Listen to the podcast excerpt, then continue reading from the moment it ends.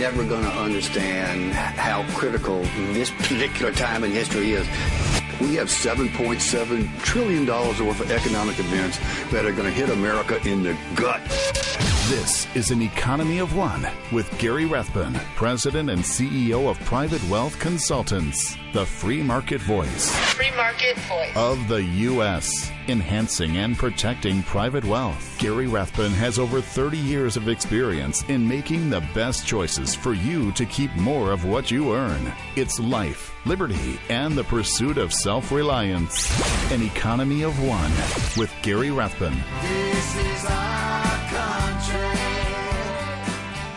Greetings and welcome again to an Economy of One. I am your host, Gary Rathbun, and I got to tell you, I am glad to be here.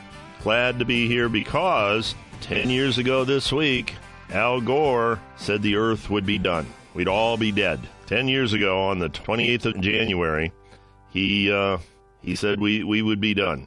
That uh, there'd be no planet left to save. It'd be a total frying pan, quote unquote, and uh, we'd all be gone. So, been holding my breath literally for 10 years and uh, still here. Still here. So, uh, I'm sure that very soon uh, Mr. Gore will come out with a new prediction of when we're all going to die a horrible, gooey death, and we'll start the clock countdown again. But uh, in the meantime, I'm happy to be here. I'm happy to be anywhere because I fully anticipated, I believed him. I fully anticipated that we would be gone. Just being facetious. You know that, right? Right. Okay.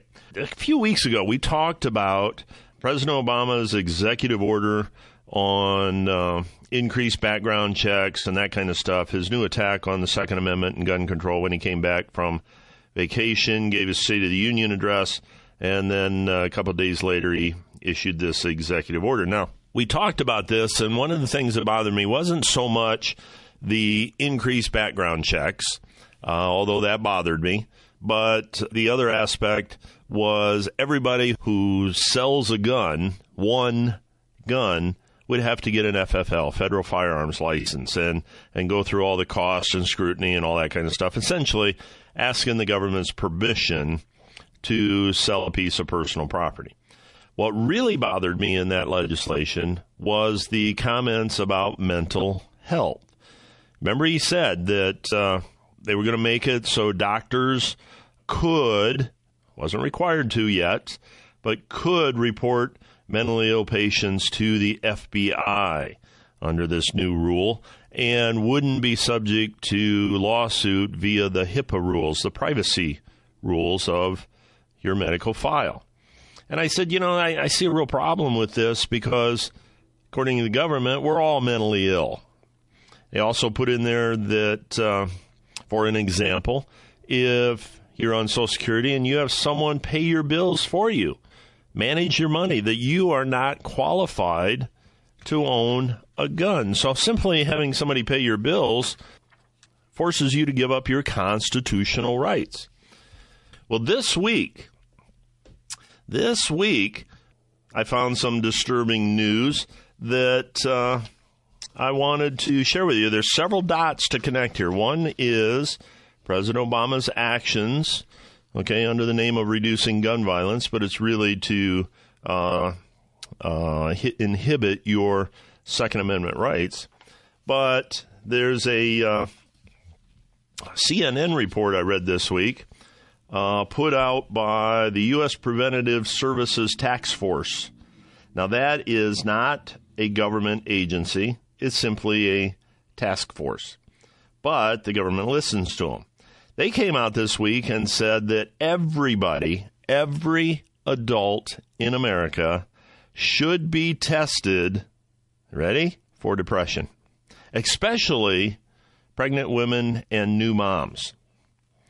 Depression is a terrible thing in this country. Uh, many people suffer from depression and aren't getting treatment, so we got to help these people. Right. Don't think I don't think this isn't about control.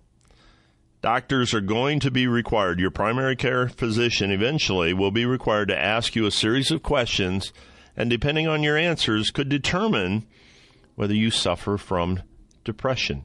Now, we've seen people out in California what happens if the government finds out they're taking medication for depression or have been diagnosed with depression. They come and take their guns. We, we've got stories. It's there. This is not, I'm not being facetious. I'm not being predictive. It's happened. So now this task force comes out and says everybody needs to be treated. Everybody. And not only treated, diagnosed by your doctor and treated, but then reported.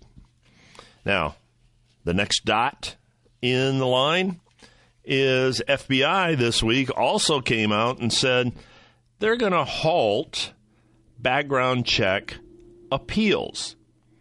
So you go to buy a gun, uh, the uh, person selling it to you, the store, whatever, puts you in for one of these background checks with the FBI before you're allowed to buy a gun, and it comes back wrong. You're denied. Well, now you cannot appeal that denial. Right now, there's 7,100 Americans in limbo as to whether the government will allow them to buy a gun. So the FBI makes an error, somebody makes an error, you're not able to get your gun, you can't appeal. You are stuck, my friend. So don't think, once again, all these things are not connected. They are connected. Now, question is what happens if people simply refuse to go to the doctor? Next step, you watch, mark my words, within the next few minutes, somebody is going to float the balloon of making it mandatory that every person in the United States see their doctor at least once a year. Certainly, if you're on Obamacare or anything like that, they're going to require you to go once a year. So they're, they're going to force us all to go see our doctor eventually. They're going to get their way if we don't do something and do something soon. The FBI said they're temporarily suspending appeals because they're getting to- so many uh, requests for background checks, they don't have the personnel. Don't have the personnel to do the background checks. Now, in Lowell, Massachusetts this week, City Council came out and approved uh, if you want a handgun permit in that city, you have to write an essay, submit it to the bureaucrats with $1,100 in fees for training and stuff. And if your essay passes, uh, they'll issue you a permit to buy a gun.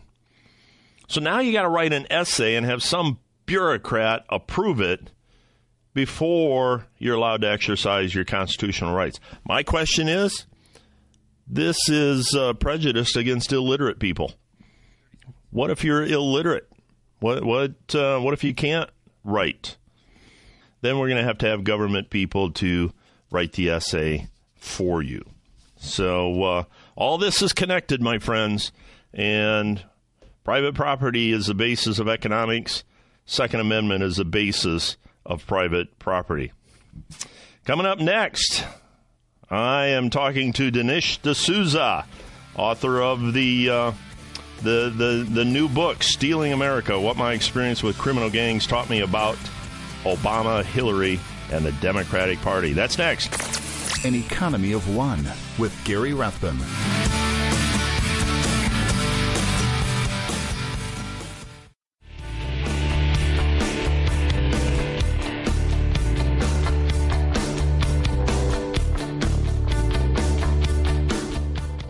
To An Economy of One with Gary Rathbun. Joining me now is Dinesh D'Souza. He's a uh, author of several books, including America, Imagine a World Without Her, and Obama's America, Unmaking the American Dream. He's also a filmmaker of the breakout documentary 2016, Obama's America. He's got a new book out called Stealing America What My Experience with Criminal Gangs Taught Me About Obama, Hillary, and the Democratic Party. Dinesh, welcome to An Economy of One. Hey, it's a pleasure. Good to be on the show. I uh, really enjoyed reading your book. And one of the things I found very interesting was the similarity between the people you met when you were in confinement and the politicians today. Other than the colorful language, how similar are they with today's politicians? Well, I got a um, an exposure to the criminal underclass because the Obama administration went after me for exceeding the campaign finance laws. Right. I donated money to a college friend of mine uh, over the campaign finance limit, and I got eight months of overnight confinement. Now, in this confinement center were all kinds of hoodlums. I mean, guys who had done time for armed robbery, um, drug smugglers, coyotes, um, one guy who was in for attempted murder, the whole gamut. And uh, and as I began to talk to these guys, get to know them, I realized that there's a weird similarity between them and the politicians. Basically, the similarity is this: that the criminal underclass is made up of small fry. Those guys do petty intimidation, robbery, whereas the politicians do major intimidation. Uh, they rob the treasury, they loot the taxpayer, uh, and they they're able to do it while pretending to be the good guys. Whereas at least the criminal underclass, when they hold up a grocery store, don't act like they have a halo for doing it. And that's one of the the interesting things you talk about is everything that some of us look at and read indicate that most of the guys in jail they admit their innocence. That's just not the case uh, from your experience. Unlike the politicians that are all innocent and have have our uh, best interest in mind. What I think is um, remarkable about politicians is their chutzpah. You know, so here's uh, Harry Reid. Uh, he takes money from his campaign finance fund uh, to give gifts to his daughter Right. or granddaughter for her wedding. Now, this is blatant abuse of the uh, election laws, and yet no investigation, no prosecution, no conviction. Uh, and so the Obama administration, they, they're supposed to be the custodian of Lady Justice, but Lady Justice is always winking when it comes to the offenses of Obama and his friends. in talking about the theft of the country, you tell us that you're referring to the internal theft by the democratic political process rather than a dictatorship process. Can you clarify what you mean there? Because that's a little a little puzzling, or can be. Yeah, the phrase uh, stealing America refers to two things. I mean, first, it refers to the fact that politicians like Hillary have been able to in, amass enormous personal wealth. Mm-hmm. The, the Clintons went from zero to $200 million in a very short time. Their foundation is over $2 billion. Now, normally in America, you can only make that kind of money if you invent the iPhone or start some kind of a transformative new type of business. Right. Well, they didn't do that. So how did they get all that money? Well, the answer is they figured out how to make policy and government pay, uh, how to collect money through the political process. So that's the first part of stealing America. It's ripping off the system and getting rich. Uh, now, the second uh, theme of stealing America is how the wealth of America, the wealth of private industry, the, the wealth that is in people's bank accounts and college savings funds and mortgages, how the uh, progressives from Obama to Hillary have been figuring out how to confiscate and control and appropriate that wealth for their own purposes. Uh, and that is a major ripoff that's been going on through the democratic process, using voters as instruments in order for, to create progressive, to expand progressive power and self-enrichment. Now, you, you spend a lot of time talking about that, and you, you spend a lot of time talking about the influence of uh, Saul Alinsky on President Obama and, and Hillary Clinton, and how his tactics are constantly being used, and even, uh, and I never drew this connection either, even as tactics were part of the 2008 housing crisis, and that being a motivation to steal money from banks, and, and who was doing the stealing, and, and what was their motivation behind that? Well, you know, Alinsky has written a couple of books that have been widely discussed, and they talk about his community activist strategy. But mm-hmm. the really interesting part of Alinsky is rarely discussed, and that is that Alinsky was kind of a gangster. He was a petty thief on the streets of Chicago. He later fell in with a series of criminal gangs, ultimately ending up with the Al Capone gang. And that's basically where he learned his political lessons he would see the mafia shake down people for money, and Alinsky goes, "How can I do that without running the risk of getting knocked off?" uh, and so he came up with the idea of politics. If you can intimidate people through the political process and get them to pay you, then ultimately you can get rich without facing the danger that you'll end up with a bullet in your head. Uh, and so Alinsky then became an, a model and inspiration for people as diverse as Jesse Jackson, uh, Barack Obama, and Hillary Clinton. Uh, Obama had no ties to Chicago, but kept going back to Chicago because he, he knew that Alinsky was a major con man, and he wanted to learn these con man techniques. And similarly, Hillary, who wrote her undergraduate thesis at Wellesley College on Alinsky, wanted to master what Alinsky had to teach her. Is part of that creating crises so that you can take advantage of them? I mean, Rahm Emanuel uh, Rahm never let. Emanuel or Bill de Blasio in New York. Look, Yeah. the Alinsky approach is a little different than what Hillary and Obama have been doing. They've been, in a sense, advanced beyond Alinsky because Alinsky was an outside guy who would try to threaten and intimidate corporations or city officials, mm-hmm. like like the Daley people in Chicago or Eastman Kodak in Rochester, New York. What Hillary and Obama have done is they've realized what if we can get inside the government and then use the agencies of the government to intimidate other people. So let's use the EPA, the IRS, the FBI. I found in my own case, for example, that you know a whole squadron of FBI agents is deployed to read all my books, look at my bank statements, check out my tax returns. There's a kind of unbelievable deployment of power against political critics which you need the, the, the, the unlimited resources of the federal government in order to be able to marshal. So poor Linsky never became such a big time hoodlum as we have now seen uh, occur with the, with his with his, with his mentor with his with his students uh, Obama and now Hillary. So the students have become the master, kind of, in, in Alinsky tactics and using the government to create that fear and, and intimidation in us. Yes, and also to profit immensely. I mean, look at the, you know, we've had petty corruption at the local level in American politics before. Right. Tammany Hall was a big racket in New York City. Even the Daley Machine was corrupt in Chicago. But we've never had a Secretary of State who figured out how to extract money from Russian oligarchs, how to get money out of Canadian billionaires who are investing in minerals in Africa, how to intercept aid, aid money that is designated for starving people in, in Haiti, and to have that money end up in the coffers of the Clinton Foundation. So Hillary Clinton and Bill are in a league of their own in figuring out how to uh, run not just an American political ripoff, but a global political ripoff. Wow. Now, something we haven't heard about, an organization we haven't, I haven't heard much about the last few years, and that's Acorn. They haven't gone away, I'm sure. How big of a role does Acorn play in the overall plan for helping these people steal America?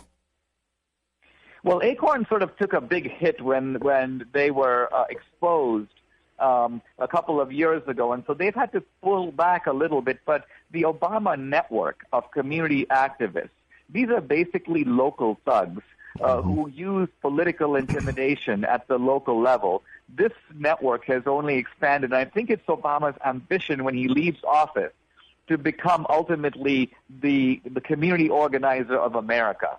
So Bill Clinton is trying to be the community organizer of the world, and Obama is trying to be the community organizer of America. Neither of these two guys productively, in the capitalist sense, knows how to make a nickel. They can't run a grocery store or a dry cleaner, but they know how to use the political process in order to gain power and money for themselves. And we'll be back with more of my conversation with Dinesh D'Souza right after this. Gary Rathbun, An Economy of One.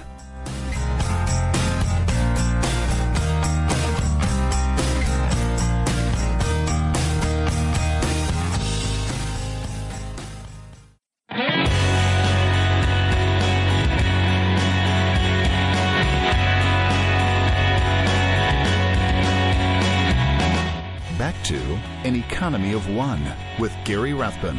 I'm speaking with Dinesh D'Souza, author of the book Stealing America What My Experience with Criminal Gangs Taught Me About Obama, Hillary, and the Democratic Party, and about what he learned after spending some time in a criminal detention center. You know, one of the, the scams you talk about uh, is the progressives trying to destroy capitalism. Why is capitalism such an evil concept to these people?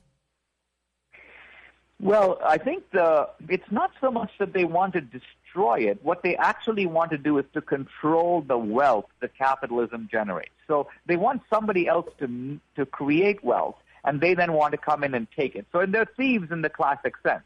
Um, you know, socialism traditionally has involved the government actually running, nationalizing the banks, running the energy sector. But for Obama and Clinton, it's too much trouble for them to go dig you know, minerals out of the ground or figure out how to do fracking and get oil. They don't want to do it. They want the private sector to do it.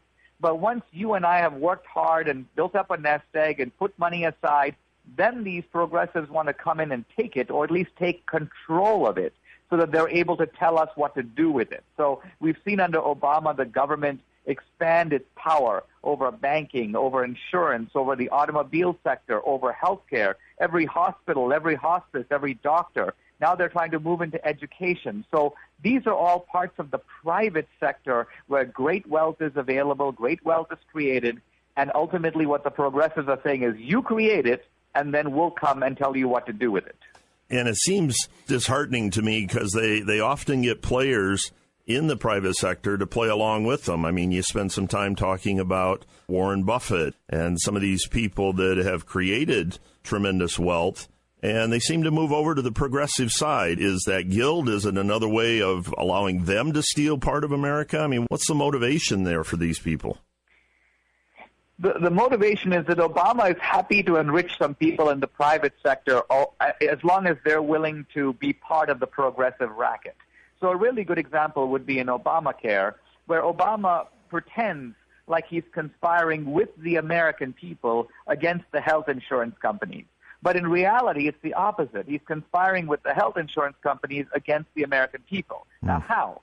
Because Obama goes to the health insurance CEOs and he basically says, listen, I got a deal for you. I'm going to increase control and regulation of your company, and you're not going to like that. But I'm also going to force millions of Americans to buy insurance who don't want to buy insurance. And that's going to mean new customers, hundreds of millions of dollars in profits for you. So I want you to support Obamacare because ultimately what I'm doing is I'm arm wrestling the American taxpayer and taking money that's going to be, go ultimately into your pocket. So now you can see why it becomes in the financial interest for mm-hmm. the health health insurance companies to line up behind Obamacare because he is ultimately helping them as long as they're willing to help him. So the players are willing to play the game as long as the game is profitable. And I mean, because we've seen companies now already, United Healthcare, saying, you know what, we we may get out of the business. Is that part of the game? Is that the statement they put out so that they get another big check or another another advantage to being part of Obamacare? Well, Saul Alinsky once said that he could persuade a millionaire on Friday um, to uh, support a revolution on Saturday, out of which he would make a profit on Sunday, even though he was going to be executed on Monday. and so uh, part of what's going on here is that Obama and Hillary are trying to put that Alinskyite lesson into place. They're, they're trying to con the private sector into supporting them, even though, of course, they have no long-term sympathy for these people. I don't think Obama has uh, a moment's compassion for the insurance companies. Right. He's willing to be in bed with them as long as they're increasing his power. But once they've increased his power sufficiently, he's happy to tighten the noose around them. I mean, that happened, for example, with Lenin in the early days of the Soviet Union, where private sector people supported him, and then he got rid of all of them. That's incredible. You know, I, I, want to switch gears just a little bit. It, will sound a little non sequitur, but you, you say in the book that the key to understanding the justice system in America is not necessarily based on justice, but how to extract the most money. Can you elaborate on that a little bit for us? Yeah, I think in one of my chapters in, the, in Stealing America, I, I just basically asked this question: What is the greatest, what is the most valuable thing the world has ever produced? Um, is it, uh, you know, is it Fort Knox with all its gold? Uh, is it a particular invention like the automobile or the computer? No the greatest, the most valuable thing the world has produced is the United States of America. Why? Because the United States of America has created this massive mound of wealth, some $75 trillion of wealth. And it's done it in a relatively short time. Now, my point is when you have that big of an accumulation of wealth, the most clever thieves in the world are going to be interested. They're going to try mm-hmm. to figure out how do we take this wealth? We're not talking here about robbing Fort Knox, and we're not talking even about the federal government. The federal budget is about $3 trillion a year. We're talking about the whole wealth of the entire country. And that, I argue, is what the progressives have their eye on. They want to ultimately control all that wealth, including all the private wealth that we have in our own bank accounts, our own savings funds, and our own um, college tuition funds for our kids. They want to control all that wealth. So that's what this book is about. It's the, the effort to steal the entire wealth of America in the name of social justice. Social justice is, you may say, the pitch. One thing I learned in the mm-hmm. confinement center is that all criminal scams have a pitch. If you want to rob an old lady and you want to break into her apartment, it really helps if you can sell her on a scam where she lifts the latch and then you can kick in the door and go take her stuff. But what you say to her, the sweet talk that you give her at the door to convince her to lift the latch, that's called the pitch. So social justice is the progressive pitch in order to pull off the heist. How is this whole experience? I mean, I read all your writings in the past. I've gone to your movies and, and I followed you very closely because I think you're you're very wise and interesting. How has this whole experience changed your opinion of President Obama from the time you made your films about his history and, and motivation to now? Well, I think in, in this book and in, in the last year, I've, I've begun to see the, the kind of gangsterism of the government much more clearly. Mm-hmm. Uh, I used to think the United States was in some fundamental way in its operations different from countries like Mexico or Venezuela or India, where I grew up. Uh, but but although my love of America is undiminished, my love of the American dream, of the American ideas, uh, of the of all the people who start out penniless and work hard and make their way up the ladder, that's the America I love. But the American government, uh, even Obama, I mean, my earlier movie on Obama focused on the anti-colonialism of Obama, mm-hmm. and while we agree or disagree with that, that is that is an ideology, that is a set of beliefs. I think what I've realized since then is that there is a sort of lawlessness and gangsterism about Obama, about Hillary, and so that you can't understand those people solely in terms of an ideology. You also have to look at them in terms of what are the techniques that they're willing to use in order to achieve their objectives. In your last chapter, you talk about cracking the con and that the, the, the thieves have one vulnerability, and that's that they have to be elected. How do we crack the con? Well, this is a, a con that operates through the democratic process. It requires the collaboration of voters in order to pull it off. And happily, this is an election year. Uh, I mm-hmm. don't just mean that we should all uh, be vigilant and go out and vote. I also mean that we are also very powerful these days using technology through social media in being able to influence others. If you've got 500 friends on Facebook, for example, you're a little publisher with a small magazine, so to speak. Mm-hmm. And so I'm calling on people to uh, read my book for sure, but use it as a handbook uh, to then connect with other people and build, if you will, movements that can influence American politics and transform this country, transform this country right back into the principles that it was that made it great.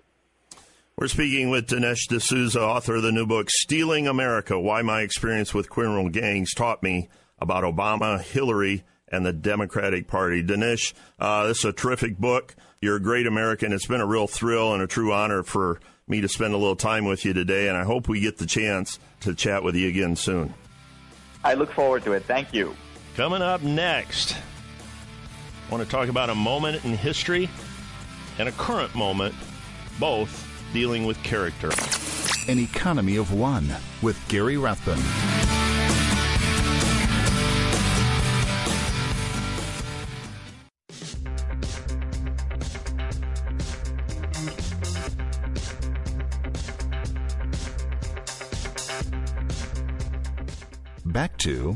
Economy of One with Gary Rathbun. You know, not many people remembered this, but uh, uh, it was something that interested me, has interested me my whole life. So uh, I remember, and that is this week on uh, January 28th, 30 years ago. Gosh, it's hard to believe it's been that long. January 28th, 1986 is when the space shuttle exploded. Remember that? That was a long time ago.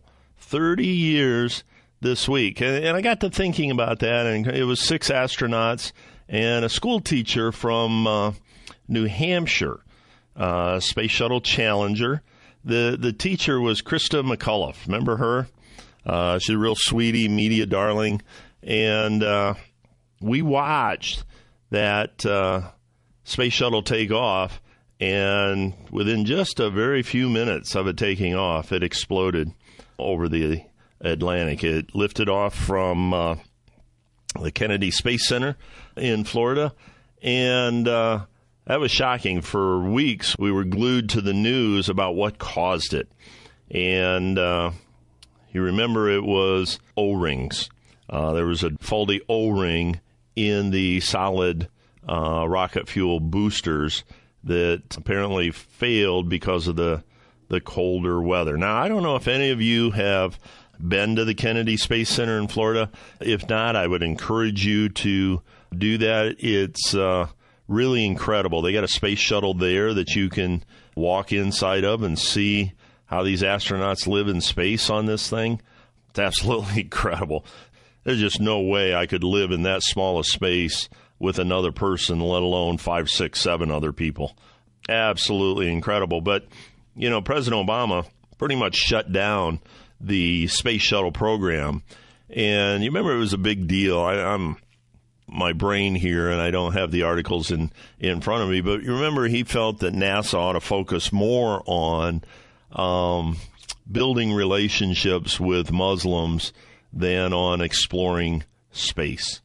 Now, from the time I was little, which was many, many, many years ago, uh, I remember following the space operations. I mean, NASA was a was a big deal. Used to watch every rocket launch. Had all the models of all the rockets, uh, all the books on space and and planets and that kind of stuff. It was just fascinating to me. And and you remember President Kennedy? I remember hearing his speech as a as a kid that by the end of the decade we will put a man on the moon, and we did. That was uh, in the '60s. Now we haven't put anybody there since, but uh, truth is we don't have to. Nobody else has either, and we were the first, and our footprint and flag is still there uh, on the moon. And it, I have to laugh at some of the people that that say it was all a conspiracy that we didn't really go to the moon. Uh, yeah, we did we were there. I remember that. It seems like it was in July. Um, seems like it was in July when when they landed on the moon. Once again, I'm just recalling this from memory. It doesn't really uh, matter what month it was. The fact is, we were there, and to me, that that represents the greatness of America. That that we're not really feeling in recent years, and I'm not blaming that on President Obama alone. I'm, I'm, not saying he's innocent in that either, but it seems like the last few decades, um, since the space shuttle blew up, we haven't haven't had that that national pride, that feeling of greatness that that we're leading the world in in all areas. And I think that's the part of the education system out there that America is not better than anybody else when we really are. And I don't, I mean, I do understand why this is being taught, but uh, we're, we're seeing the results of that kind of attitude and, and uh, thinking uh, on a daily basis. I think we ought to get back to that visionary thinking, that greatness that goes beyond what is des- described as the the main problems uh, facing our country and facing the world today. It is not climate change, not global warming. Um, I, I, could spend a week talking about the idiocy around global warming and, and the heat going into the oceans and and the ice uh, polar ice caps melting and all that kind of stupid stuff. And it is not settled science. It is not a foregone conclusion that that man is causing the earth to warm.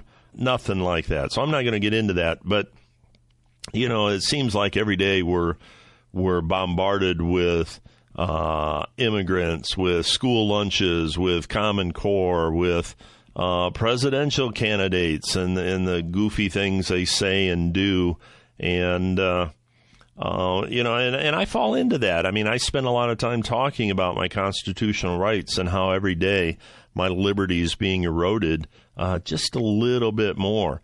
Uh, and I think part of the problem is we have no grand vision uh, ahead of us. We have we have nothing uh, ahead of us. It's it's crisis management. It's doom and gloom. We're gonna we're gonna be bankrupt. We got a trillion dollars of of uh, unfunded promises that we're going to have to pay for. We got 19 trillion of debt. We can't sustain that. We're going down the tubes. You know, I, I see all that negative every day because I do radio uh, every day, hours of radio, and it's it's. Uh, it's it's easy to to buy into the old thought of ignorance is bliss. There's some days when I wish I didn't read all that I read and see all of the stuff that I see in in preparing for the radio shows. Um, where's that grand vision? Where where where, where is the thought process that we as a nation are great and not only have done great things, but will continue to do great things. And here's a great vision for our future.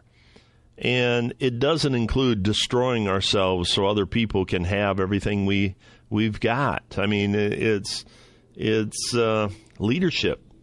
Uh, America has to to lead the way. Yes, 30 years ago, the Space Shuttle Challenger exploded. It was a defect. It was something the engineers uh, didn't catch or thought were fine and didn't compensate for weather, or it might have just been one malfunctioning O ring that nobody miscalculated. It just was. But it was a vision for the entire country. And just like in the 60s when President Kennedy talked about a vision to put a man on the moon by the end of the decade. We did that.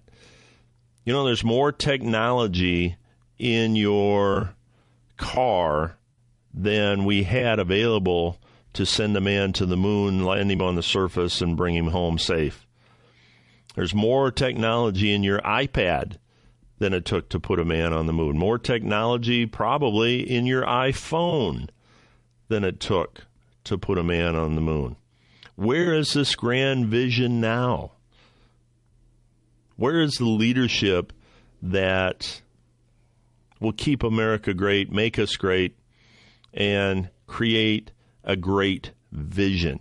You look at all the presidential candidates, and they talk about making America great, but they don't share a vision. They talk about making America great by fixing all the screw ups of previous administrations and previous Congresses.